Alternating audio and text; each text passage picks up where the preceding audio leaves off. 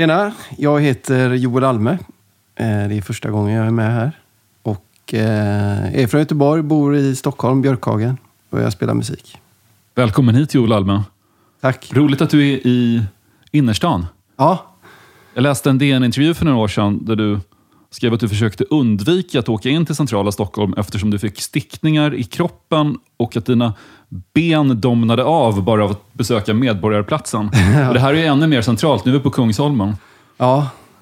Eh, nej, men det stämmer faktiskt. Jag får väl lite... Det är ingen riktig fobi så, utan jag har bara märkt att mm, det är väl pulsen som ökar och så trycks allt blod ihop och eh, det försvinner från armar och ben och så kommer stickningar. Det är väl att jag, på något sätt så tror min kropp att jag är någon slags livsfara. När jag är närmare med stan. När märkte du den reaktionen första gången? Jag har haft det hela mitt liv, fast jag har liksom aldrig riktigt vetat om det. Ehm, sådär. Om jag har varit i stora sammankomster eller sådär, så har jag alltid känt att jag, åh, nu får jag panikångest eller nu, ja, det är något. När man var yngre fattade man inte, nu vet jag vad det är, så nu kan jag göra lite andningsövningar så funkar det. Men du kommer ju från centrala Göteborg. Ja, men det var inte... Det var kanske inte på samma sätt som det var idag. Sådär. Ehm, med den här känslan av storstad. Så, utan jag hade mitt lilla hörn där. Jag växte upp. Jag hörde att du gillar att gå promenader i Nackareservatet. Mm. Är det dit du går för att få frid? För att Ja. slippa stickningarna? Ja, alltså jag faktiskt aldrig... Det tog väldigt många år innan jag uppskattade naturen. Det var inte förrän jag var... Ja, men typ... Jag minns faktiskt exakt. Jag fick fruktansvärt mycket magproblem ett tag. Så att, och då var jag tvungen att börja gå ut och gå. Och då bör, efter det så började jag känna så här, fan det är ju ganska fint här. Så jag var väl runt 33, 34. Så där när jag började se skogen riktigt. Ehm, sen efter det, så nu gör jag ju det. Nu har jag en liten hund också, så nu gör jag ju det tre, fyra gånger om dagen. Vad heter din hund? Stella. Stella. Ja. Det är verkligen mer ett namn som är ett barn nu för tiden. Ja, jag vet. Men hon hade, när vi var på Kennen och valde henne så hade hon en liten stjärna. En vit fläck som såg ut som en stjärna i pannan. Så då blev det Stella. Vad är det för typ av hund? Det är en maltipu. Det är liksom en blandning av malteser och pudel. Så det är en liten hund. Men är det så lugnt i Nackareservatet? Är inte det bara en massa open air-fester och folk som är superpundiga och jagas av Ja, ibland- polis? Ja, men alltså det är, jag gillar i och för sig den blandningen. Alltså det var helt sjukt häromdagen. Så gick jag min vanliga runda. Jag brukar gå för att hon brukar få gå fri då. Så jag går liksom i småvägar och lite stigar och sådär.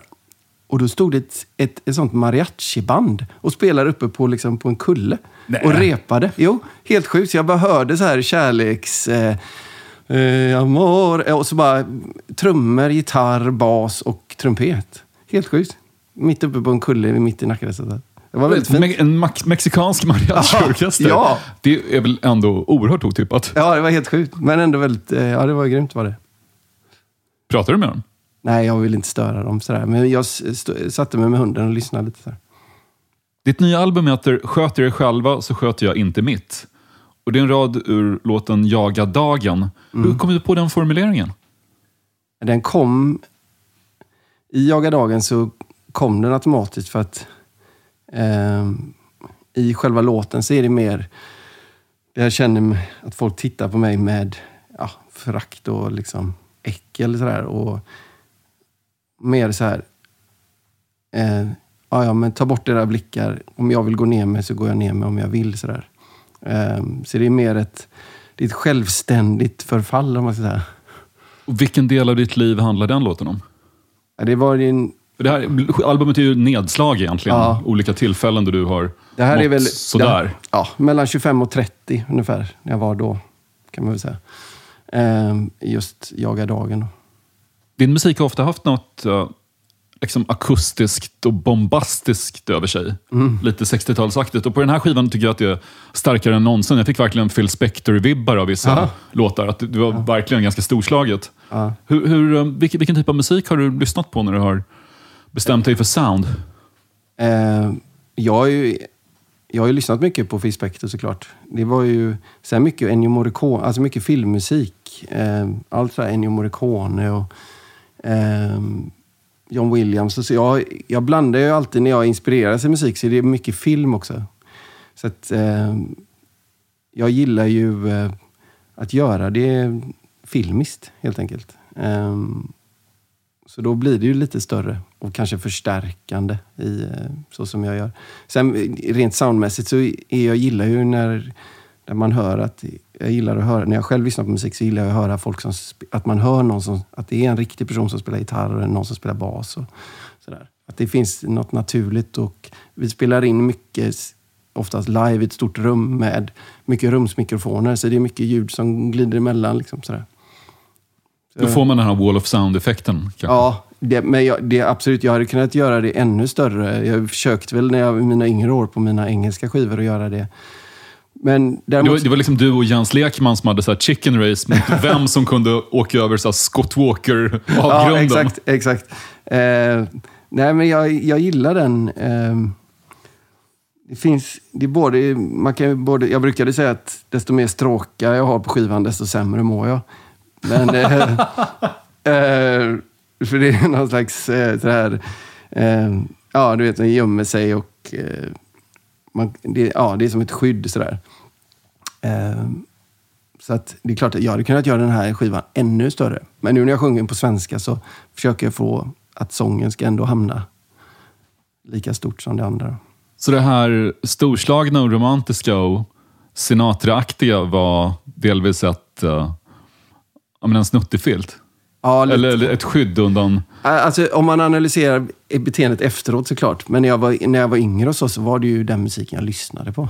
Sådär. Eh, faktiskt. So I'm down and so I'm out But so are many others Och en av eh, låtarna som jag lyssnade på då, det var ju eh, Frank Sinatras Cycles. Neath these covers Life is like the seasons After winter comes the spring När jag hörde den låten så började jag tänka på Håkan Hellström. Jag var i Göteborg en gång för att intervjua honom. Vi åkte runt i hans bil ja. och det var bara två grejer han spelade hela tiden. Dels Cycles med Frank Sinatra ja. Och dels en Best of med Broder Daniel. Jaha, grymt. Det körde han hela tiden i bilen. och jag, jag sa efter ett tag, du, jag förstår Frank Sinatra, men det här med att du spelar Broder Daniel hela tiden, gör du alltid det? Ja, ja, ja. Så här, och, och han, han, var så stolt, sa han, ja. över den perioden. Och han sa att det var delvis bästa perioden i hans liv när han, som han uttryckte det, bara stod och pumpade bas ja. i Broder Daniel. Ja. Nej, det är, jag förstår. Att inte vara huvudpersonen, och bara liksom köra den rockgrejen. Liksom. So I think I'll stay a while and see if some dreams come true.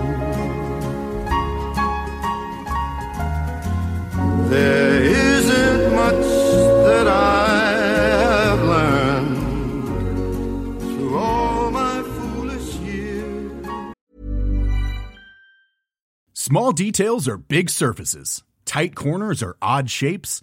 Flat, rounded, textured, or tall. Whatever your next project, there's a spray paint pattern that's just right. Because Rust new Custom Spray 5 and 1 gives you control with five different spray patterns so you can tackle nooks, crannies, edges, and curves without worrying about drips, runs, uneven coverage, or anything else. Custom Spray 5 and 1. Only from Rust This is Paige, the co-host of Giggly Squad, and I want to tell you about a company that I've been loving, Olive and June. Olive and June gives you everything that you need for a salon quality manicure in one box. And if you break it down, it really comes out to $2 a manicure, which is absolutely insane. It's also so easy to get salon worthy nails at home with Olive and June. The difference between how your nails used to look when you did them yourself and now with the Manny system is a complete game changer. The best thing about Olive and June too is it's a quick dry, dries in about one minute, lasts for five days, and full coverage in up to one to two coats. Visit oliveandjune.com slash perfectmanny20 for 20% off your first system. That's oliveandjune.com slash perfectmanny20 for 20% off your first system. Hey there, it's Michelle Norris. I'm host of a podcast called Your Mama's Kitchen. When I travel, I'm usually looking for a way to find a taste of home when I'm not at home. And one of the things I love to do when I am at home is entertain. And Airbnb allows me to do that. When I was in California recently, I rented a house that had a great kitchen. And when we were sitting around the table, we were all thinking, we're in someone else's house. Someone could be in all of our homes as well. If you have a home, but you're not always at home, you have an Airbnb. Your home might be worth more than you think. Find out how much at airbnb.com/slash host. Hur upptäckte du den? Den är inte en jättekänd Sinatra-låt. Nej, alltså jag kom över den skivan på någon fest. Ehm, sådär. Och sen så... Jag kommer ihåg att jag kände så här, det här måste vara världens perfektaste låt. För det var... Alltså det här var ju... När kan det ha varit? 2003, 2004 tror jag. Om jag lyssnade på den här. Och det var också så att jag satt så här nästan maniskt och lyssnade på den här. Den texten har, den har inspirerat mig väldigt mycket i, eh, i hur jag skriver texter. Det är ju en tjej som har skrivit den här. Jag kommer inte exakt på Juliette någonting tror jag hon heter. Som har skrivit texten. Eh, hon är ju väldigt okänd. Men det är ju... Det handlar ju om en vanlig person som tar sig igenom livets vedermödor sådär. Och försöker ändå hela tiden ta sig upp. Det är väldigt fint. So I'll keep on trying to sing. But please, just don't ask me now. På tal om vedermödor, här är en rad som jag gillade på din nya skiva ur um, Brev från botten. Livet känns så enkelt precis just då. Att se på stjärnorna från botten är ganska fint ändå. Ja. Jag kommer att tänka på Oscar Wilde som skrev We are all in the gutter but some of us are looking at the stars. Ja, den liknelsen. Ja, det är väldigt fin. Han kunde, han kunde verkligen sätta. Eh, ja, jag faktiskt, det var roligt att säga det, för att jag, den, den, just det citatet skickade jag till min fru igår. Oscar Wilde-citatet. Eh, han har ju väldigt många fina sådana här. Nej, men det är klart att det är... Eh, det är väl såklart när du lyssnar på den så får väl du en känsla och när jag skrev den så... Jag ville med, när jag skrev den textraden så ville jag mer bara förklara att det här är, alltså hela den låten är ju ett brev till dem jag känner. Så jag är dålig på att förklara tu man hand så här, bara i vardagen hur jag mår och sådär. Så att den är ju en förklaring. Men att, att se på stjärnorna är ju mer en, en symbol för att ja, men jag försöker ändå hela tiden ta mig uppåt. Sådär. Säger du till dina vänner att det här är en låt om dig eller får de upptäcka det själva? Jag tror att de vet innan faktiskt. Att den är om mig. Att den handlar om, precis, men har, har du kontaktat dem i förväg och sagt att den här låten skriver jag om dig? Eller blir det som en överraskning? Jaha. Eh, nej, det blir nog som en överraskning. Jag, när jag skriver, det är ju ingen som är delaktig överhuvudtaget. Utan folk får lyssna själva. Har du ibland kontaktat folk i förväg för att kolla om det är okej att du sjunger någonting? Något kanske som är privat för dem? Eh, alltså, med min- mina svenska skivor så har det ju handlat lite om min uppväxt och sådär. Så då har jag ju kollat till exempel med min mamma. Och, eh, sådär, och kollat av. För att de kommer från en annan generation. Där man inte pratar om någonting då. Då inte om någonting. nej. Eh, eller i, man kan ju... Det beror på var man kommer ifrån. Men så där vi kommer från och spelat min släkt och där det kommer från mycket missbruk och eh, sådär. Så, så finns det ju en känsla att att man vill ta sig vidare och kanske hamnar i, man gör kanske en liten klassresa och så hamnar man där och då vill man inte liksom ja, förklara var man kommer ifrån för att man är van med att folk ser ner på en. Så då liksom gömmer man undan de sakerna lite mer.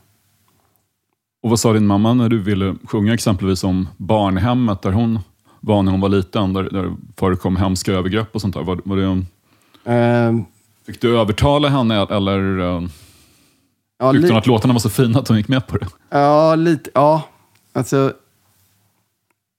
Jag försöker ju inte heller, liksom, eftersom det är en ganska odömande attityd jag försöker lägga fram till all, om allting. Och, men i början var det ju skitjobbigt, för att det var ju också mycket när man gjorde intervjuer så var det ju mycket så här död och missbruk i Joel Almes. Alltså det, det blir väldigt mycket sådär. Och då är det klart att då blir de oroliga. Men sen när man lyssnar på låtarna och allt sånt där så blir det ju... Eh, och just det här att människor öppnar upp sig. Att folk är inte så, så dömande som man kan tro. Utan i alla fall i, i många i min familjs fall så blev, fick många klapp på axeln och känna så här, fan vad grymt att ni har klarat igenom det här. Och, så där. och då, istället för den där skammen då, så blir det med lite mer stolthet. Så att, det är klart, det var jobbigt i början, men det blev bra på slutet. Andra spåret på skivan heter Blomman och handlar om en kille som kallas Blomman. Du sjunger han sålde rosor, lite gräs bredvid. Den blandningen höll hela stan vid liv. Ja. Eh, ja, det var, det var ju liksom några så här original från när jag växte upp. Jag växte upp i, i Linnéstan i Göteborg. Det var liksom en förbindelse. Jag bodde ju även, när jag bodde hos min pappa, han bodde i olika kollektiv i Haga och sådär. Det var ju mycket flummigare, le, mer levande sorts eh, uppväxt än vad jag kanske känner att det är idag. Sådär.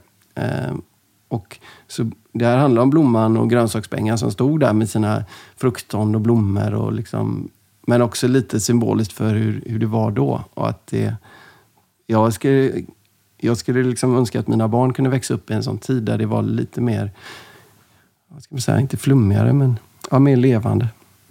Jag träffade en person i Göteborg som kallades Blomman när Ja. jag åkte runt där med Håkan Hellström och lyssnade på Broder Daniel och Frank Sinatra. Mm. Han hade en polare som hette och ehm, var hans barndomskompis. De hade lekt tillsammans när de var små. Aha. Och Sen hade Håkan gjort sin grej och den här hade det inte gått så bra för. Nej. Han, han ha- hade pysslat ganska mycket med droger och han såg helt sönderslagen ut när vi träffade honom. Han hade åkt på stryk av någon och ehm, sen dog han bara något år efter det här. Ja, okej. ja. Och Jag vet att Håkan nämner Blomman i någon låt någonstans. Men jag tänkte först att det var han, men det här måste vara en betydligt äldre Blomman i den Göteborg. äldre. Ja. Eh, Men han är, de är också döda. Både han och grönsakspengar är döda. Grönsaksbängan. Ja. Så det var ju... Härligt smeknamn. Ja. Men vadå, De, de sålde blommor, grönsaker och weed. Ja, men det var ju också liksom... Det var den tiden. För det här lilla torget då, det är på gränsen mellan Haga och Linnéstan.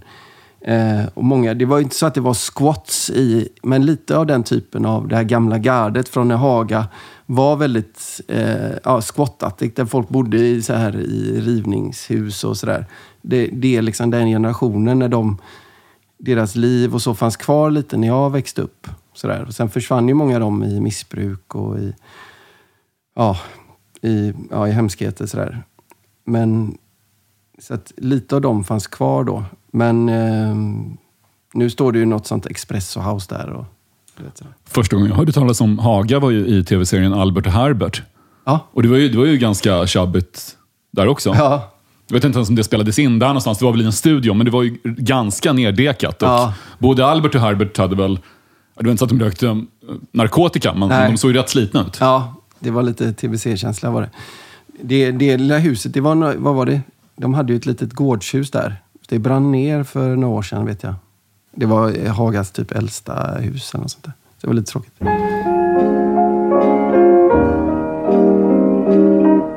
Nästa låt är If You Knew med eh, Nina Simone. Eh, jag valde den. Den har Nina skrivit själv och jag brukar lyssna på den här låten för att texten är så fruktansvärt enkel men med hela hennes sätt att sjunga på och uttryck gör det så fruktansvärt starkt. If you knew how I missed you, you would not stay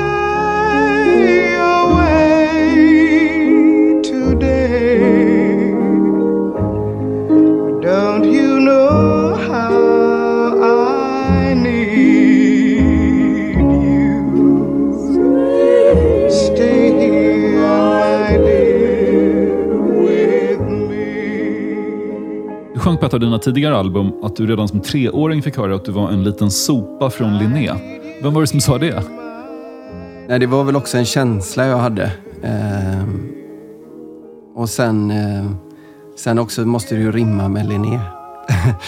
Nej, men det, det är väl på samma sätt som eh, alltså den låten handlar om. Det handlar lite om självkänsla. Ehm, jag har alltid haft väldigt dålig självkänsla och alltid känt mig fel i alla sorters umgängen. Sådär. Idrott, i skolan, hemma hos kompisars föräldrar. Alltså i alla liksom, um, så har jag känt. Och eh, det kanske har med där jag kommer ifrån, var vår släkt kommer ifrån och sådär. Vad personer har sagt och sådär. Så att, eh, jag tror inte jag är ensam att känna så. Men eh, det är i alla fall vad jag har känt sedan jag var liten. Men fick du veta att du var betydelselös? Var det någon som sa så eller var det bara en nedärvd känsla av att du var Men jag har ju vissa... misslyckad? Ja, både och tror jag. Eh, det var ju också... Det var allt från sådär... Eh, jag kommer ihåg jag hade en... Jag, det var en som passade mig, en sån schizofren eh, konstnärinna. Som barnvakt? Ja, så jag gick runt i hennes... Det, var- det var väldigt sådär... Det var som i den här filmen Fanny och Alexander, du vet när de går runt och bara tittar på massa grejer sådär. Det är också väldigt fint ur, ur ett barns perspektiv. Det är någon scen, de är inne i, i en av... eh, Jag kommer inte ihåg vems det är.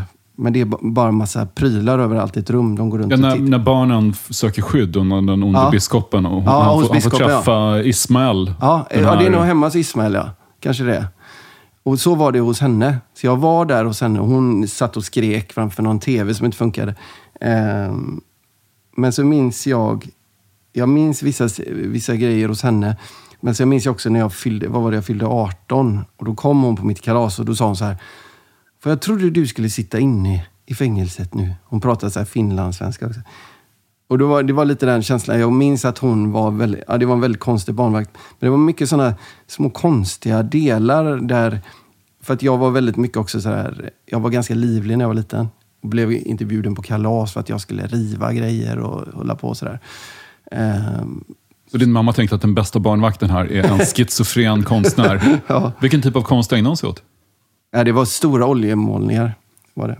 Eh, Så det luktade ju olja. Men det jag gjorde hos henne, det var att gå runt så som jag menar med Alexander. Det var det. Jag gick runt och bara... Hon hade prylar överallt. Hon var en sån hoarder liksom.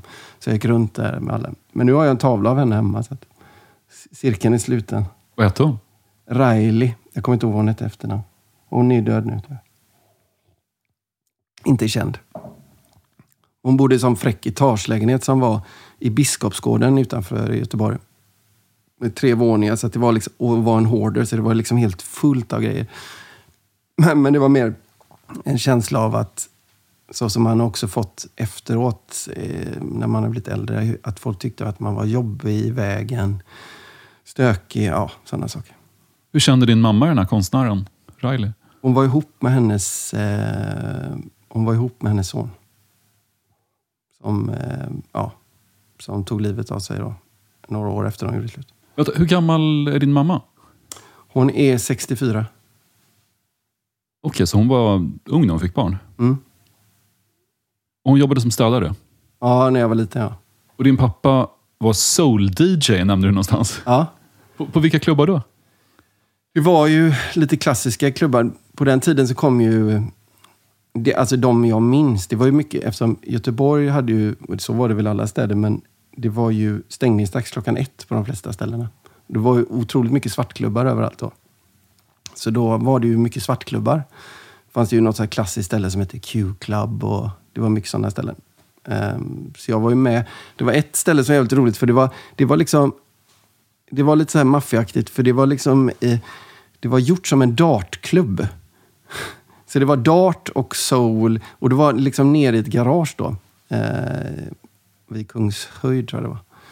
Så det var liksom en blandning av svartklubb, dartklubb och soulklubb. Då. Men jag kommer inte ihåg tyvärr vad de heter. Jag läste att du bodde på 15 olika adresser Ja. i din barndom. Vilket är första barndomsminnet för dig? Mitt första barndomsminne, oj. Jag minns en leksak som jag hade. Eftersom jag var ett livligt barn så var det någon som hade spikat fast eh, massa leksaker på en stor bräda. Så att jag inte skulle... Det minns jag. det var liksom väldigt många leksaker, men allting var fastspikat. Så. Det har jag något minne av. Sen har jag minne av eh, jag och min kusin. då. Det var min bästis. Vi var, vi var ofta sådär på, på Plikta. Det är en lekplats i Slottsskogen. Som jag minns. Men din pappas DJ-ande, kunde ni... Eller har ni på senare år kunnat bonda över en sån grej? Hans Ja, intresse ja. för soulmusik. Jo, men han var ju väldigt så här, eh, alltså, sjukt intresserad av musik och film. Så jag har ju fått mycket det därifrån. Väldigt mycket av soulen då. har jag ju fått. Eh, och även ja, med filmer. Då. Eh, och inte bara, utan mycket så här fransk film och italiensk film och sånt där. Inte bara de här. Men han bodde inte med din mamma när du växte Nej, upp? nej. De skildes tidigt. Hade ni någon kontakt? Ja, det var ju lite, han levde ett helt annat liv än vad min mamma gjorde. Så att det var ju lite sporadiskt sådär. När det funkade. Och vad gjorde han förutom att DJa? Han hade massa olika firmor. Han hade någon städfirma. Han hade även en fisk, en sån husvagn som, han, som jag jobbade lite också i när jag blev... Jag kommer inte ihåg hur gammal jag var. Men en sån husvagn sålde fisk. Vad hade han mer? Alltså det var allt. Sen var jag en konsthandlare och hade massa antikaffärer. och Ja, sånt där. Du sa så här i DN apropå att själv ha blivit pappa. Jag säger ja till allting barnen ber om och jag är aldrig arg på dem. Jag bryr mig inte om att jag blir utnyttjad och det beror på att jag minns så lite av min egen barndom. Ja. Nej, jag, jag, lite av vad den, den här skivan handlar om handlar om att jag inte minns så mycket. Jag hade ju jättemycket... Alltså, jag och min mamma, min styvpappa och min lilla vi hade jättebra. Det var liksom inget, det var ju kaos runt omkring oss. Vi försökte ju ha något sån här skyddande. Men eh, det var ju, eftersom den här turbulensen, jag vill inte att det ska finnas i min familj, den här turbulensen. Och jag är väl lite medberoende typen, så att jag har väldigt svårt att eh, skrika och vara arg. Utan jag tar hellre den andra vägen. Sådär. Jag borde vara bra på att lära mig ta de här fighter och sådär, men jag kan inte. Det kanske stämmer som, vad var det Astrid Lindgren sa apropå barnuppfostran? Om man bara ger barnen kärlek, kärlek, kärlek och ännu mer kärlek så kommer hyfs av bara farten. Ja, jag tror det. Jag tänker väldigt mycket på självkänsla. Sådär. Att ge dem självkänsla. Eh, Det tycker jag är viktigt. Men har du själv minnesluckor? Ja, väldigt mycket. Jag försöker... Jag vet inte riktigt varför. Jag kan väl tänka mig att jag har stängt av en del eh, jobbiga saker. Men eh, som jag har känt då. Men eh, när, jag har gjort, när jag har gjort de här som på scenen, när jag verkligen, jag har ju varit i Göteborg väldigt mycket, spelat, när jag har spelat in skivan och sådär så har jag ju varit eh, runt omkring eh, överallt där jag har bott. Och då har, då har det kommit minnesbilder av allting. Och jag har ju letat efter fina minnen. Alltså där, man, där jag har mått bra och sådär. För det är det jag har letat efter. Jag har inte letat efter hemska saker. För att så hemskt har det inte varit. Utan det har mer undrar varför jag har stängt av. Utan jag har haft ett liv så som alla andra har. Med upp och nedgångar. Det är ju otäckt när, när man upptäcker att det finns en minneslucka och så frågar man sig själv, varför har jag den? Ja. Kan kroppen ha bara stängt av Ja, för mig har det som blivit... ett självförsvar? Ja, för Ibland mig... kommer ju sånt fram i terapi till exempel. Jo, verkligen. För mig har det kommit ut i så här, otrolig hypokondri och tvångstankar och allt sånt där. Hade jag ju fått. Jag har ju liksom haft... Jag hade ju jag har haft cancer sedan jag gick i fjärde klass, du vet, utan att ha cancer. Jag var ju fruktansvärt hypokondrisk när jag var yngre. Varför trodde du att du hade cancer? Nej, det, jag vet det faktiskt inte. Jag, jag, en gång satt, jag minns det här, jag satt och kollade på ett, ett program om vita albinotigrar. Och då, precis då så kände jag på min hals och då kände jag två stycken lymfkörtlar. Och efter den stunden, jag minns exakt den stunden. Efter det så har jag trott att jag haft någon allvarlig sjukdom. Då. Fram till, ja, tills nu. Liksom. Jag vet att du även trodde i perioder att du hade MS och aids. Ja, jo, jo, herregud. Hur, hur hade du fått det? Nej, aids eh, säger väl sig självt. MS, det var, ju, det var ju bara överdriven googling på sju, olika sjukdomar som stämde överens med alla mina eh, sådär. Ehm, så att, jag vet inte, det är någon sån... Jag har nog alltid trott att jag haft någon sjukdom. Och det är väl också att jag har varit dålig på att prata om saker och inte... Och läkarskräck då, så jag har inte gått till sjukhus utan jag har försökt liksom bara att det ska gå över. Alltså, du har bara själv gått runt och mått dåligt Ja, av att ja. du är helt säker på att du har MS, men ändå Ja. inte gått och sökt vård. Nej, nej.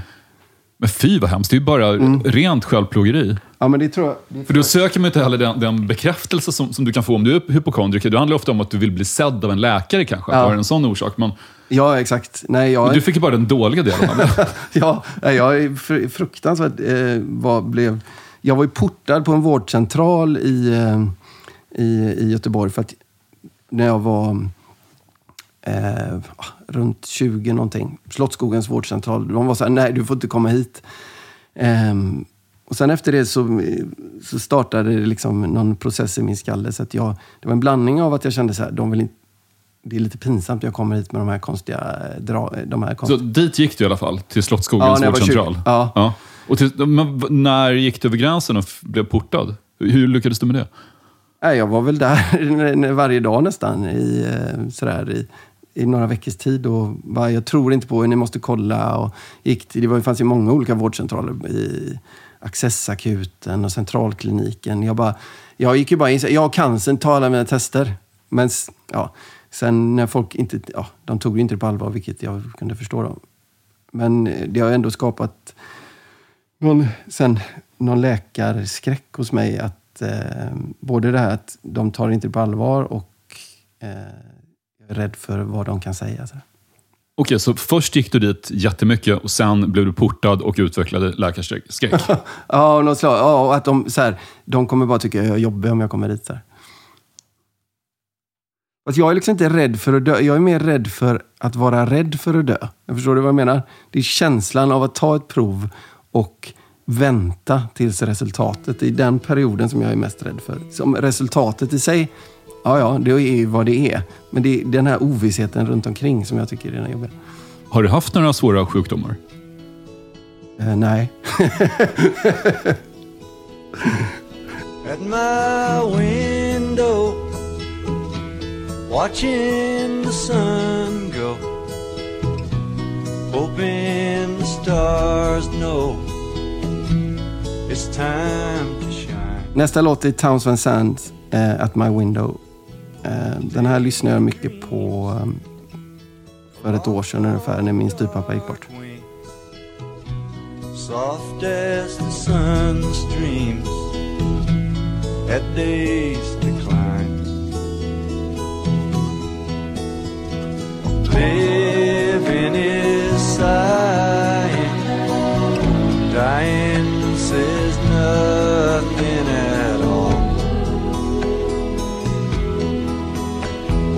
Babe and I lying here watching.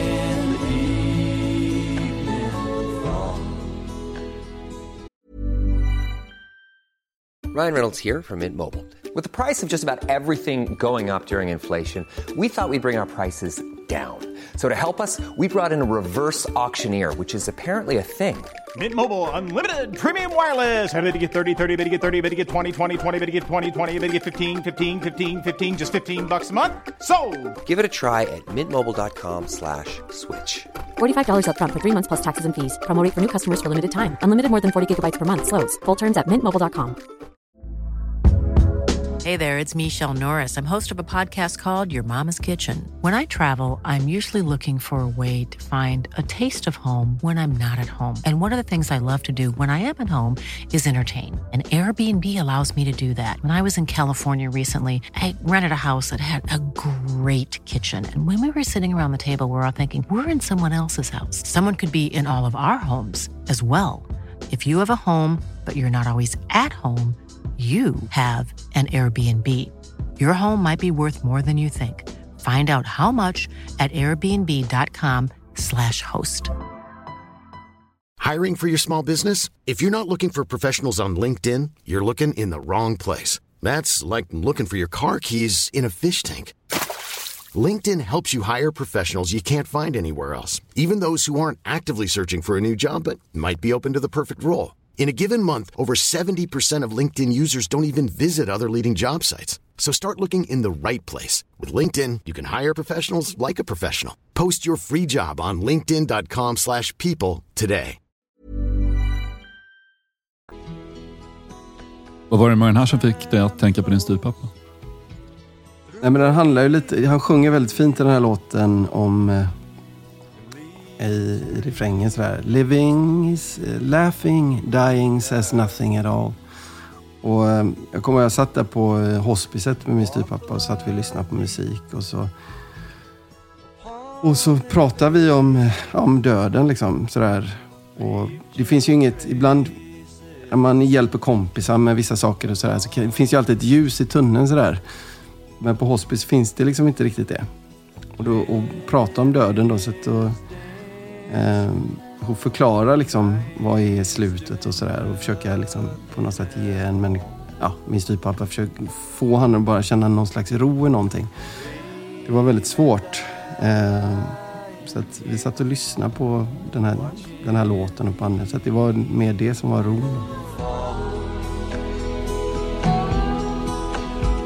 Three dams, hard luck and good times, bad rhymes and fine lines, not much to say. Du var hockeymålvakt som tonåring. Mm. Och väldigt duktig tydligen. Du, Frölunda HC vann junior-SM när du var 17. Mm. Hockey verkar så brutalt. Ja, det är det. Faktiskt. Jag passade liksom inte mentalt i det. Sen var jag ju målvakt, så att jag, det där med det brutala, där slapp jag ju undan lite så. Men eh, ja, det är... Det är i alla fall inte lika jobbigt att vara hockeymålvakt, tänker jag, som bandymålvakt. Det är Nej. det sjukaste jobbet. Ja, det är. Pytteliten boll Ja. och ett fotbollsmål Ja. i princip. Jo, jo, det är ju helt sjukt. Och det är svinkallt. Det var grymt. Och de var tvungna att ha shorts också, bara. Men du gillade att spela hockey i alla fall? Ja, eh, det var en slags rutin som jag gillade runt, om det, eh, runt omkring faktiskt. Och sen var det ju, i början så var det ju väldigt mycket, eh, man blev ju kompis med, det var, jag hade väldigt bra tränare i början och sådär som jag gillade väldigt mycket. Eh, så att, eh, men mentalt så tyckte jag att det var lite jobbigt med tävlingsgrejen och sådär. Men var du först då mer en sportkille än en liksom, indiepopkille? Eller Nej. gick, genomgick du någon sorts förändring i, Nej, i det tonåren? gjorde jag aldrig. Det, det, jag hade mycket med... Eh, min mamma, det var någon läkare, vi var ju på BUP, de sa så han behöver nog hålla på med någon idrott. Och så var, blev det hockey. För att bli av med massa energi, vilket var, och rutiner. Då. Så Hade du någon typ av ADHD? jag har ADHD. Du har det? Ja. Ja. Så det, var- det, var, det var väldigt bra, men då visste man inte vad ADHD var. Men det var väldigt bra att jag höll på med idrott i alla fall. Men jag Nej. blev aldrig någon sån här idrottskille. När fick du medicin mot ADHD? Eh, det var när jag var 30 kanske. Så pass? Ja. Nu, jag äter inte medicin och sådär, utan jag går i skogen istället. Det funkar lika bra. Ja. Jag jag pratade med Andreas Klerup en gång som berättade om när han fick ADHD-medicin. Och Han sa att det var så som att ett brus i huvudet stängdes av. Ja. Han hade haft ett brus i huvudet hela livet. Ja. Och Det försvann och plötsligt kunde han fokusera på saker. Ja. Nej, för vissa är det ju jättebra. Jag, är inte, jag har varit emot så här... Eh, jag, te, jag har ju testat att äta sån medicin också, men jag, det funkade liksom inte riktigt för mig. Utan, men som jag sa innan, i samma veva fick jag lite magproblem och så började liksom gå ut i skogen. De här vanliga rutinerna. För det är det som jag märker funkar bäst för mig. Så att jag bytte det. Jag bytte medicinen mot skogen. Du gick på Schillerska gymnasiet i Göteborg där även Jens Lekman och medlemmarna i Bad Cash Quartet och tror jag Olof Dreyer från The Knife Mm. har gått. Kanske inte samtidigt som du, jag vet inte. Eh, jag minns inte. Jag gick ju i samma klass som Bad Cash Quartet. Är det sant? Ja. Jag, Martin, Kalle Stefansson, Kalle von Hall tror jag det var. Och sen gick Jonas och... Eh, jag kanske var Jonas, Kalle von Hall gick i en annan klass. Men vi... Eh, ja. Men Jens minns jag inte riktigt där. Olof Dreyer minns jag. Han spelade jag lite musik med i, i början när vi var mindre. Vilken typ av musik gjorde ni två? Han spelade in mina låtar bara i, hemma i hans lägenhet i Masthugget. Okej, men det finns inga så här fantastiska elekt- elektronika-grejer med Joel Alme på sång Nej som. Nej inte då. har getts ut? Nej, nej, verkligen inte. Nej, han tyckte bara, ja, men vad kul att spela in lite. Det var en väldigt kort, vi var alltså 21. Och han, jag tror Olof Dreyer, jag vet inte om han är ett år yngre eller två år yngre än mig. Sen blev du basist i Hästpojken. Mm. Gruppen som Martin Elisson och Adam Bolomeus från Bad Cash startade efter att Bad Cash hade splittrats. Ja. Vad minns du från de åren? Ja, det var jävligt roligt, var det. Det var ju... Eh, det var ju bara en stor lång turné sådär. Där vi drog runt. Det var mycket, vi spelade i Norge. Det var mycket så här, man spelade på ställen som hade plankstek och... Det var sånt här riktigt... Eh, ja, men du vet så här när det kommer två personer. Spelar ni, man åker runt Sverige bara och spelar för två personer per ställe. Det var väldigt roligt. Här i Stockholm var det mycket prat om Hästpojkens extremt dekadenta leverne. Ja. Jag minns att folk i min närhet började använda uttrycket hästpojken full för att beskriva att de varit riktigt packade. För att men det, det passade så bra, för Hästpojken i sig var också ett lite, lite dumt bandnamn någonstans. Vadå Hästpojken? Ja. Ja, Jag vet inte hur han kom på det namnet faktiskt. Jag minns inte det.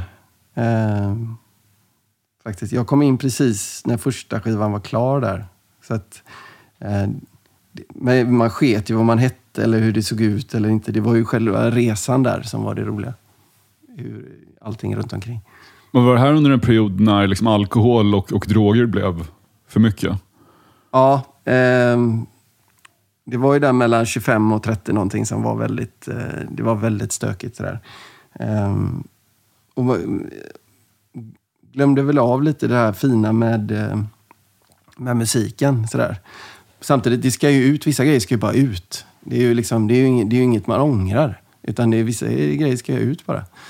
Eh, men jag fick en lite, jag träffade en tjej som bodde i Stockholm och så släppte jag en egen skiva 2008. Sen, sen hoppade jag av Hästpojken då och så flyttade upp till Stockholm. På tal om Hästpojken full så använder du på nya skivan ett annat uttryck. 20 nätter och 20 dagar, så ska en riktig countryfylla vara. Ja. Countryfylla, det har jag Ja. aldrig hört förut. Nej, det är väl en sån här... Alltså, 20 nätter 20 dagar är ju det är från den här Elvis-låten 20, ni- eh, 20 days and 20 nights. Att man, eh, som jag tog lite därifrån då. För att liksom... Och country då, utan det är ju en countrylåt från början. Så jag tänker att, och vad den texten handlar om, det handlar om en man som är borta 20, 20 nätter och 20 dagar och kommer hem och ångrar sig. Vill bli förlåten. Okej, men, men du har inte den erfarenheten av att vara packad 20 dagar på raken? Nej, Nej. nej, något mindre dagar. My world is like the river as dark as it is. Eh, nu kommer en av mina favoritlåtar, Sweet Memories med eh, Etta James. Eh, använt mig mycket av, även av den här låten på, som inspiration på min nya skiva. My days are just an endless stream of emptiness to me.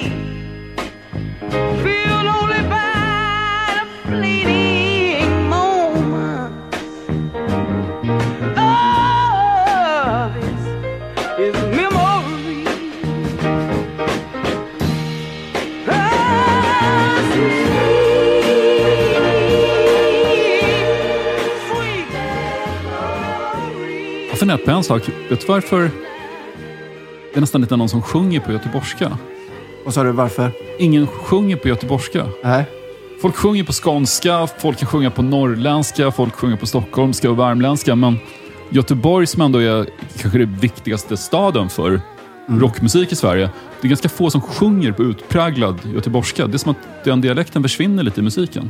Gör det? Ja, jag har i och för sig inte tänkt på det. Jag tycker många har sagt att, eller liksom, när man blir jämförd, när jag blir jämförd med andra göteborgska artister, att, att det finns något. Men det kanske stämmer. Ja, det, hur, hur finns, låter det, det? det, finns, det finns något, absolut. Det finns något gemensamt. Fast det är mer någon typ av skevt och lite desperat och, Ja. och vackert svajigt. Som, som Ja. jag tycker att du har, som Jonas Lundqvist har, som Håkan Hellström har. Mm. Och som till och med kan, kan finnas, om jag lyssnar på Karin Dreyer i um, Fever Ray. Mm. Någonting, eller Henrik Berggren för den delen. Ja. Det är no, något lite skevt. Ja. Skevt och vackert. Men jag vet inte om det är, har något att göra med göteborgskan som dialekt. Nej, men, alltså, jag, när jag släppte min första skiva så fick jag alltid frågan, så vad är det med Göteborg som gör sådär?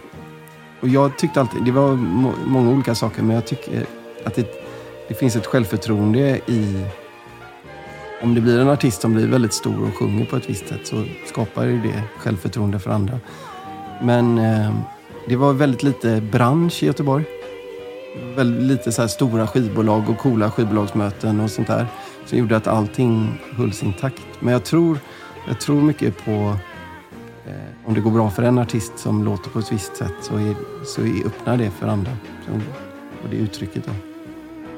Ville du sjunga som någon när du började? Hade du någon... Jag ville ju sjunga som eh, Frank Sinatra och sådär. Men det, gick ju, det blev ju inte så. Men Så att jag kompenserar med mycket stråkar istället.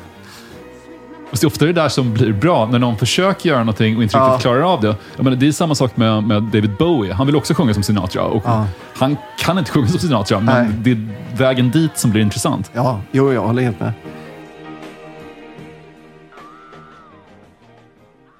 Du har ju skrivit en av Göteborgs nationalsånger, Snart skiner Poseidon, IFK Göteborgs inmarschlåt. Jag minns det, jag blev så imponerad när deras, jag vet inte så mycket om fotboll, men deras supportrar viftade med stora Leila K-flaggor en gång på läktaren. Det tyckte jag var väldigt, väldigt, väldigt Ja, coolt.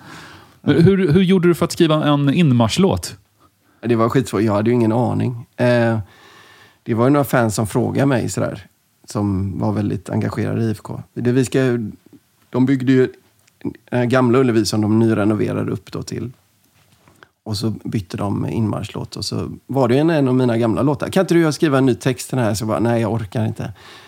Och så började andra hålla på och skriva texter till min melodi sådär. Och då sa jag, nej det här går inte. Så då åkte jag in, bestämde jag möte med Kalle von Hall, en kille som spelar i Bad Cash. Hur, hur, var, hur var deras... De försökte alltså bara byta ut texten. Hur var, hur var den texten då, som Ma- de skrev? Ja, men jag kan tycka i idrott kan det bli väldigt mycket så här krigsmetaforer, du vet. Eller viking, alltså det blir mycket så här eh, stridtexter och svärd och du vet sådär hjältar och sånt där. Och det, jag försöker inte... Så att jag, jag bara, Kalle vi spelar in den, så jag tog tåget ner till, eh, till Göteborg och sen skrev jag texten på tåget. Och sen så gick vi och drack massa vodka Red Bull och satt låten. Och sen eh, var den klar. Så att det, det, det, var, det, var, det, var, det, var, det gick väldigt fort. Men, för det var väldigt svårt. Det enda jag tänkte var så här, vad kan jag skriva utifrån? Jag tänkte, ja det måste vara utifrån när jag var barn då, så tänkte jag. För att jag gick, när jag träffade min farsa ibland, så han är norrman, så vi gick till norska sjömanskyrkan. Det ligger mitt mellan Ullevi och Skandinavien. Så vi var alltid där, åt någonting innan matcherna. Och då tänker jag, då hela låten bygger på känslan när staden fylls upp sådär eh, av människor som är på väg till matchen och man bara glider in i det där stora folkhavet. Och när man är liten då. Och jag liten. Jag lovar att min fru, hon säger, säg, sluta säga man hela tiden. När jag var liten. Och sådär. Eh, ja. Märks att din fru jobbar med PR. ja, det kan jag säga. Det, det är sånt du, kan störa dig på om du läser mycket texter i tidningar. Ja. Kungen till exempel säger aldrig någonsin ja, utan bara man. Och det är jättejobbigt att lyssna på. Ja, jag, ja, jag är ledsen om jag säger det. Jag försöker. jag tror att... Men går du fortfarande på många matcher? Nej, lite då och då.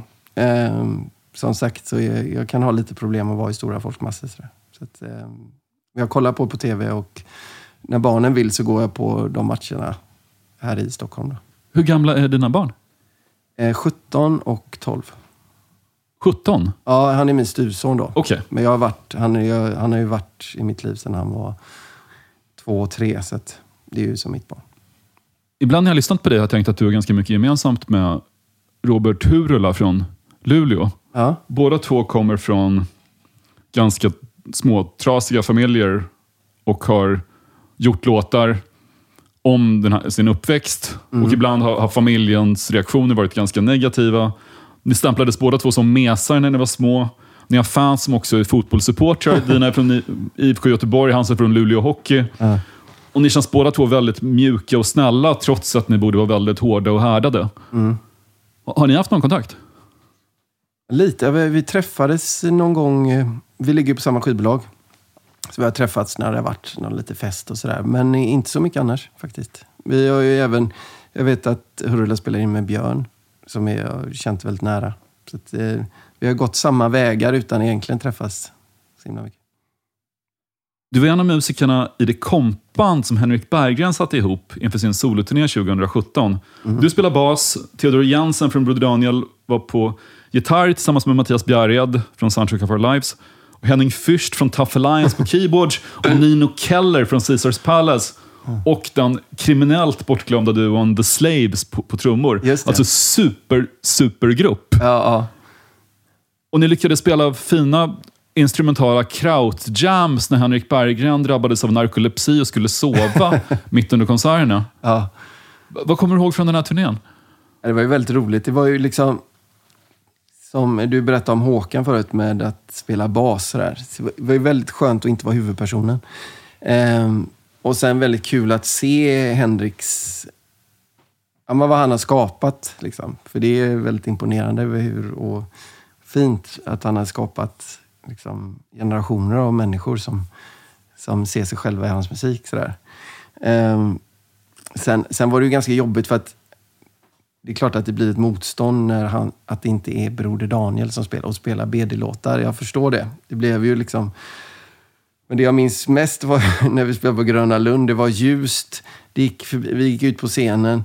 Vi gick förbi något sånt, en familj med sockervadd och så stod Henrik där. Och vi körde liksom BD-låtar. Det var den kontrasten. Sen gick han och la sig på något tältsäng bakom scenen medan vi stod där. Någon spelade fel och det blev liksom... Så det var ju väldigt roligt. Men han var tvungen att sova även mitt under spelningarna. Ja, han var nog tvungen att ta, ja, vad han berättade, var ta igen sig lite så att han klarade sig genom hela spelningen. Men hur var det när ni repade och så? Kunde det hända då också? För ni körde väl igenom hela, hela giggen i Ja, förväg? nej, men då var, fick han vila lite då och då faktiskt också. Ehm, han har ju ME, heter det. Det är ju, ja, man är ständigt trött. Det är något sånt där.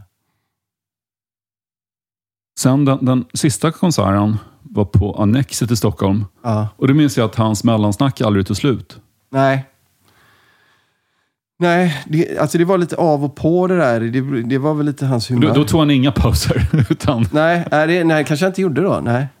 Nej, jag, jag, alltså, vad vad jag hörde var att hans förråd av liksom, um, uppiggande piller som han får för att klara av sin sjukdom. eh, Det var kvar mycket av dem på sista spelningen och då tänkte de att vi ger honom resten som finns kvar, för det är ändå sista gigget. Ja, jag hade ingen koll på vad han åt för någonting. Eller vad. Jag minns bara att det var ett väldigt långt mellansnack. Och eh, att man stod och väntade på det. Liksom. När kör vi? När? Men det var en del av grejen. Sen hur Henrik mådde eller så, det, det la inte han med sig så mycket. Faktiskt. Det var ju lite att vi var bandet och sen kom ju Henrik när han mådde bra. Liksom, sådär. Men du var inte med och spelade på skivan eller någonting? Nej, nej. Vad hände sen då? Sen kom den här amerikanska dokumentären och det blev en eh, konflikt mellan Henrik och resten av Sverige, Ja. men, men dig inkluderat. Ja. Nej, det var ju väldigt... Där hängde inte jag med heller faktiskt, vad det var som hände faktiskt. Jag kan inte uttala mig om det. Utan det var ju väldigt... Jag tyckte bara det var väldigt tråkigt. Speciellt för Henriks skull. Det var i alla fall två amerikanska tjejer som skulle göra en Broder Daniel-dokumentär. Ja. Och jag har sett dokumentären. Den är ju inte hälften så intressant som kaoset omkring Nej, dokumentären. jag har inte sett När det. de, de hävdade att alla försökte tysta den här filmen. Och Det var som att den paranoia som Henrik ibland har uppvisat plötsligt bekräftades av två utomstående. Ja. som eh, pratade om en konspiration i Sverige. Eh, bland annat eh, skulle konspirationen ha, enligt deras hemsida i alla fall, det här ligger fortfarande uppe, så ska konspirationen även vara kopplad till Alexander Bards gamla mailinglista Elite. Oj. Som det var ett visst rabalder om 2007 efter en artikel i DN. Men jag, jag, vet, jag har inte ens hört talas om Elite Nej. på, på mer än tio år förrän de här tjejerna nämner den Nej. listan. Och De sa att det här var också, hade något att göra med Anders Göthbergs död. Ja. Ehm, och, ja, men det, var, det, var, det var en konspirationsteori av, av Guds nåde. Liksom, som, Nej, Jag, jag tyckte, jag, om jag ska vara ärlig, jag, jag höll mig till att... Eh, jag höll mig väldigt bakom allt det där. Jag la mig inte i någonting. Efter ett tag när det blev för konspiratoriskt så bara stängde jag av faktiskt. Ehm, jag, tyckte man, jag tyckte att alla vi kunde, och inklusive Henrik, kunde koncentrera sig på musiken.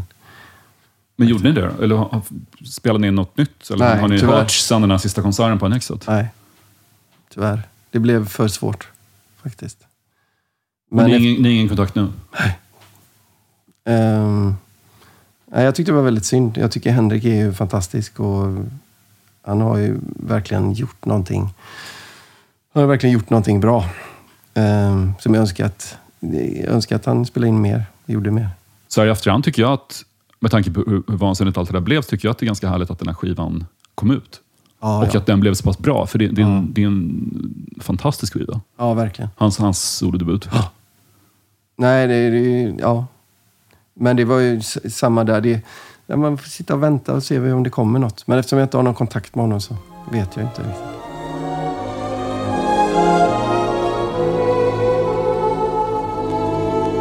Eh, nästa låt är Rod McEwens Gene. Det är Rod McEwen är Alf Robertsons största idol. Så att för er som gillar Alf Robertson borde lyssna på Rod McEwen också. And all of the leaves have gone green.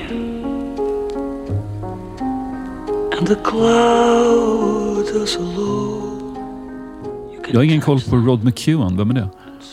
Han är amerikansk diktare och låtskrivare som är... Han har skrivit låtar till Frank Sinatra och sådär. Eh, otroligt bra och... Eh, det som till exempel Alf Robertson har tagit från... Han hade mycket orkestral musik som han skrev och så pratade han bara till det. Eh, dikter liksom.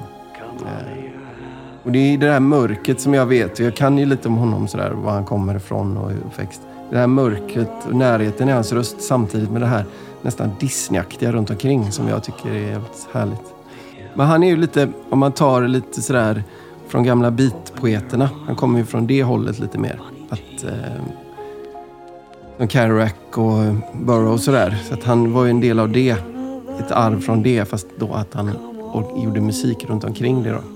Ehm, och sen han, han är ju mer känd som låtskrivare. Så han var ju, han var ju ihop med Jacques Brel och de, han har ju gjort mycket Jacques Brel-skivor och översatt från... Vänta, han var ihop med Jacques Brel? Ja.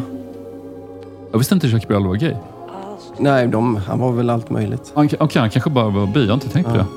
Men eh, ja, det var ju vad som... När jag lusläst Rod McEwens grejer så var det ju... ehm, och han har ju skrivit då de här... Eh, vad heter de? Nummer Kitty Pa och de här. De finns ju så otroligt fina versioner även med Rod McEwen då. Fast bara på Youtube. You can touch them and so come into my arms, Bonnie Jean.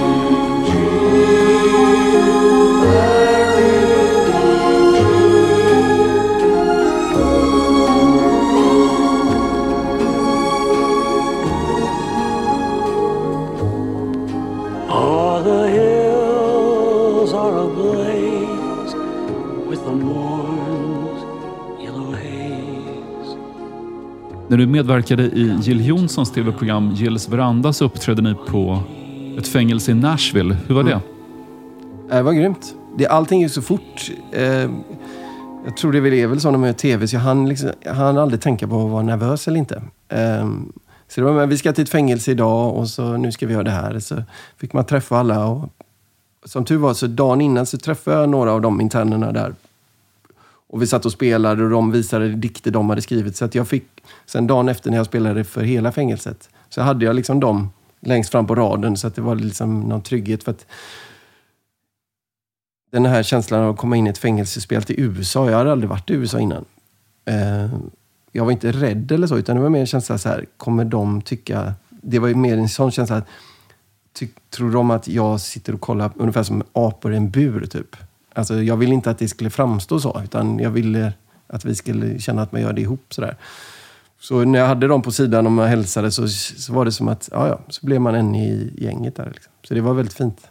Men du har spelat på svenska fängelser också. Ja. Hur- Hur är skillnaden där om du jämför?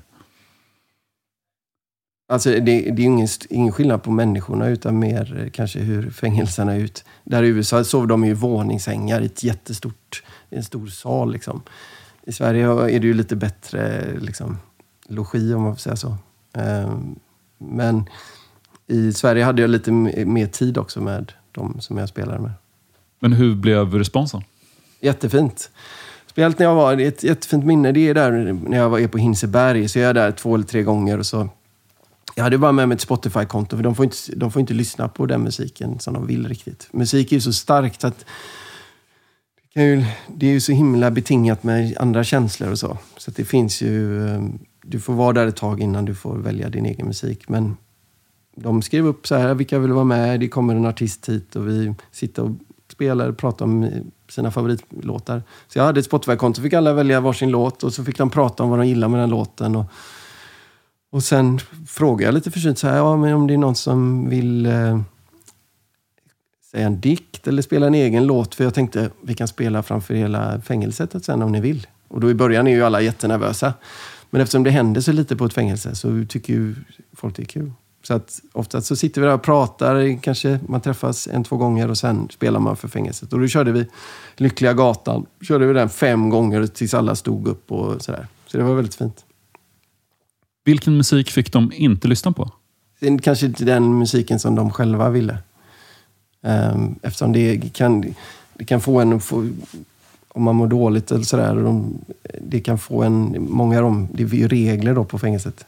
Att, ehm, att de kan minnas jobbiga saker. Helt enkelt. Jag minns, eh, jag bara varit i ett fängelse en gång när jag hälsade på Ken Ring när han satt på en anstalt norr om, om Stockholm. Och, eh, då fick han inte, han fick inte ta in brända CD. Nej. Det var en viktig grej. Du fick ha med dig, det här, det här var ju inte något högsäkerhetsfängelse, eller men du, du fick inte ta med dig brända CD. Du fick bara ha riktiga CD som var köpta. Aha. Ja, ja. Bara tror jag för att det kunde finnas annat material på, Ja, på brända det, ja, CD, det. antar jag. Nej, men det, blir, det, blir, det kanske är från fall till fall, men de berättar det för mig. Så att, bara att jag hade med mig ett litet Spotify-konto, där kunde de välja sina favoritlåtar, var ju, var ju guld. Liksom. Vad hände mer nu under hösten? Eh, nej, det är ju... Det här var turné. Eh, det är ju inte mer spännande än så. Gjorde du någon julshow också? Nej. Någon sån här trasig socialrealistisk Joel julshow? Nej, nej, jag har faktiskt aldrig ens tänkt på. Men det är... Ja, vem vet? Som Timo Räisänen? Har han gjort det? Ja, han har en julshow som går väldigt bra. Jaha, okej. Ja, vad roligt. Eh, nej, jag kanske har varit gästat på någon julshow någon gång, men nej. Inga idéer åt det hållet.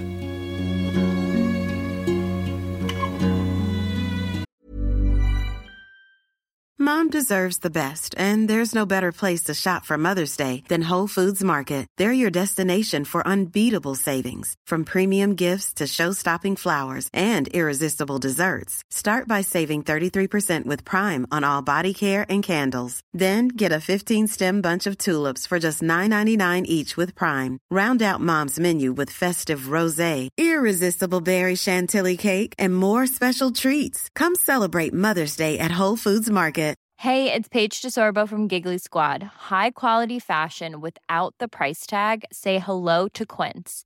I'm snagging high-end essentials like cozy cashmere sweaters, sleek leather jackets, fine jewelry, and so much more. With Quince being 50 to 80% less than similar brands.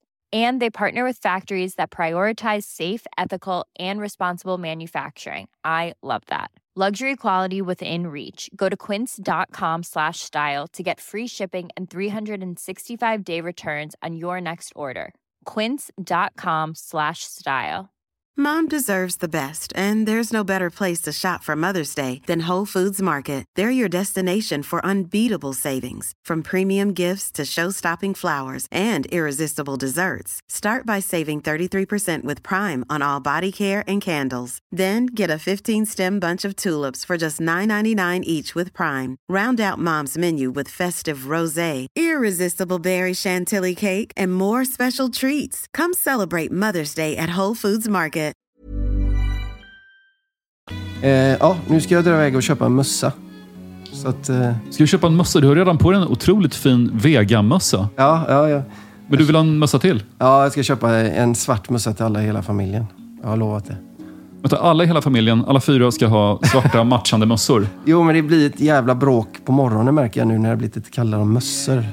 Så det här är mer en konflikthantering. Så jag ska köpa massa mössor bara som ligger i hallen. Okej, det är inte så här pappa då som bestämmer att alla ska på sig matchande kläder. För jag kan tänka mig att din 17-åring till exempel kanske inte är Nej, jättesugen nej, på men det. svart mössa har gått hem i alla åldrar. Och blir det en caps då eller en luva? Eller en... Nej, jag, det, det, jag tänkte jag ska gå till typ eh, Stadium och köpa one size mössor bara. Fyra stycken. Eller kanske, jag, det kan vara så att jag köper så här 20 stycken. Så att det bara ligger. Och sen matchande träningsoveraller till. Ja, och så namn. Väldigt, sådana här namn på mössorna. Stort ska det vara. Lycka till med det. Tack för att du kom hit. Tack för att jag fick komma.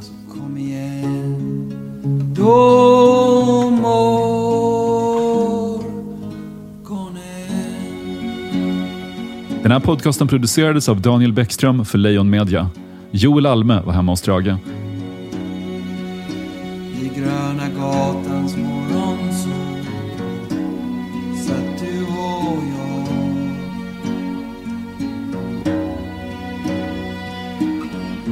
Du brann upp så fort, satt kvar ett tag. Och där i stans fulaste 70-tal visste jag fall vem jag var. Borde kanske stannat